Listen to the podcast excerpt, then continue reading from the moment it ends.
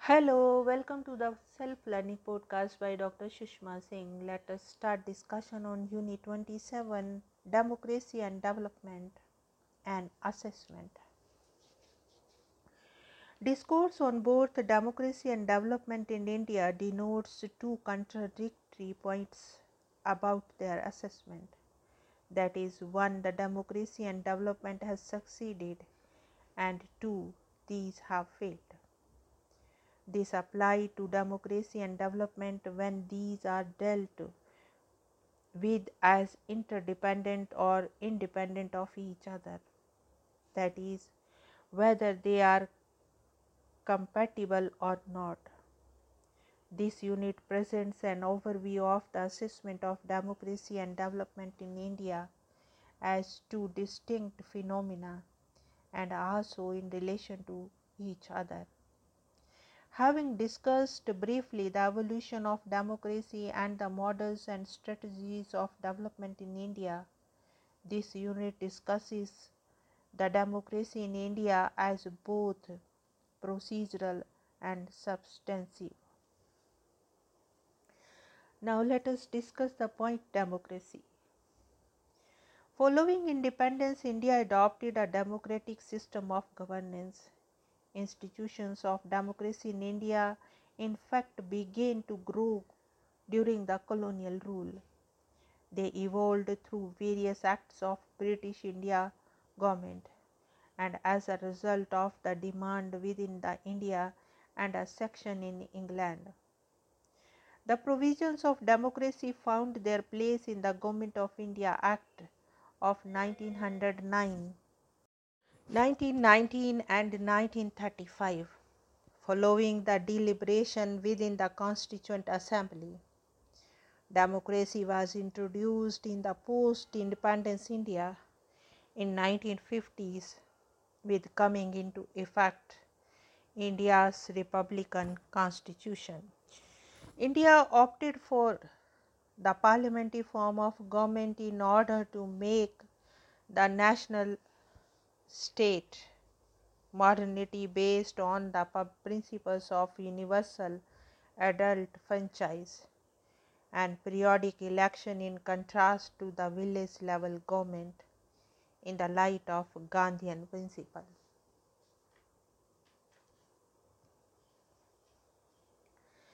The assessment of democracy depends on the indices used to indicate or measure it. There are mainly two models of indices regarding democracy.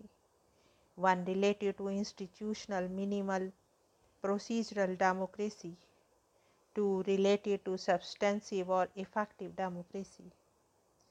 The former views democracy in order term of the presence of the institutions of democracy, political parties and other associations or organizations,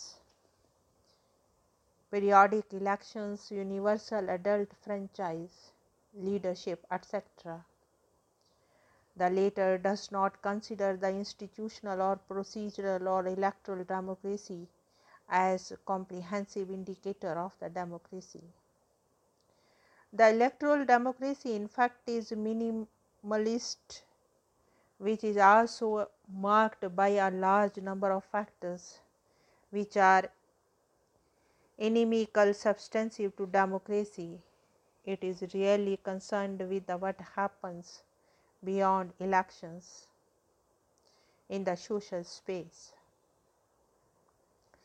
Alternatively, the substantive democracy views the phenomena of democracy in the light of its dis aggregation and diffusions, redistributive justice, human capabilities and entitlements for education, health and infrastructure, social capital or associated factors, trust, value, norms, civil society, human rights and dignities, governance, like participation, accountability, efficacy, transparency, etc.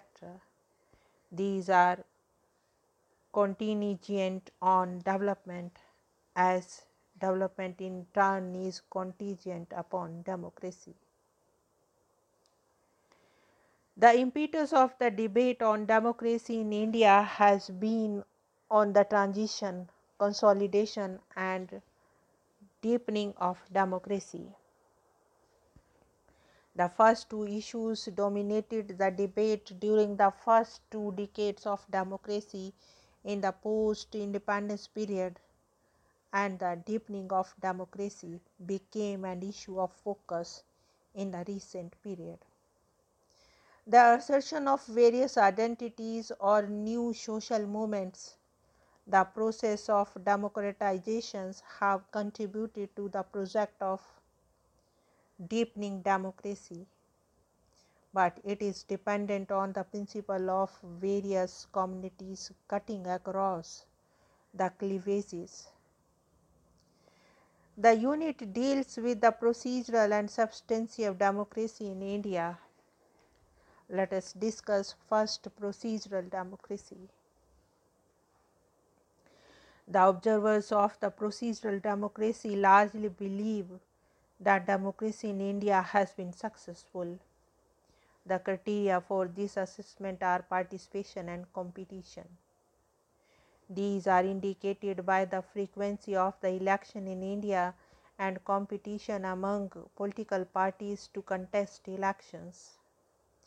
The percentage of turnout and the percentage of votes polled by parties are indicators and of the participation. The advocates of this approach are beyond about the success of electoral politics in India, which is taken as the general pattern of success of democracy. Those who see success of democracy in terms of elections, participation and competition follow survey methods to measure democracy. They infer the dominant trends in the election in terms of the turnout and percentage of vote or use of statistical method, correlation coefficient or the regression analysis. They see the multivariable relationship of the turnout, percentage and participation with the socio-economic data in particular constituencies. On the ground that this analysis is based on survey and takes into account the socio-economic and the political factors of a particular region. It is also called the ecological analysis. However, some of the scholars who follow the survey based analysis feel that survey analyses are full of errors and are not backed by the qualitative data and also do not provide data for the period between the elections. During the first 15 years following independence, scholars like Rajni Kothari, M. Frenda, Paul R. Brass, Field and Myron and Weiner used the survey method to conduct election studies. All kinds of factors, crime, caste, religion, etc., became effective in elections. The survey method has been carried forward by several scholars, and during the past two decades, the philosophies have also been used. Procedural democracy was meant to contribute to the nation building in India.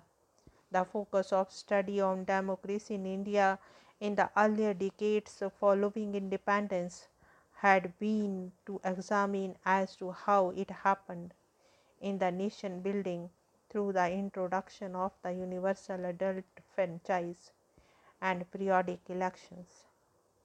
It was known as the modernization theory.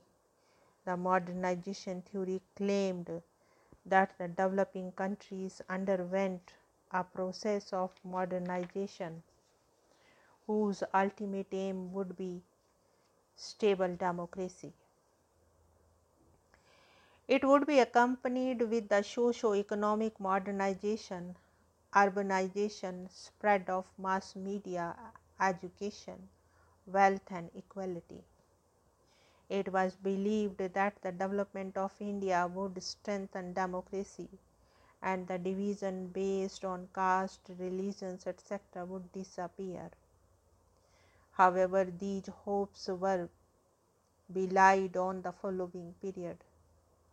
Selig Harrison apprehended a dangerous decade in India in the 1960s in the face of recurrent linguistic and ethnic violence.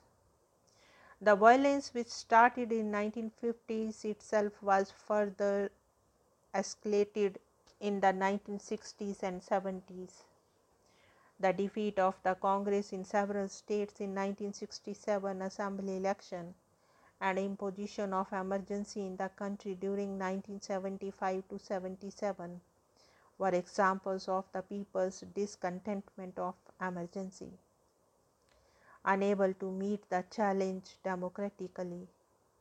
The political executive responded to these by authoritarianism, personalizations of the institutions, and imposition. Scholars responded to emergency as an aberration. Some scholars are critical of the modernization thesis the predominance of the modernization approach cast in the behaviorist structural functionalist analysis accorded priority to the question whether India would survive as the nation state or not. Now let us wind up the session and take rest. Thank you very much for engaging yourself with the self learning podcast.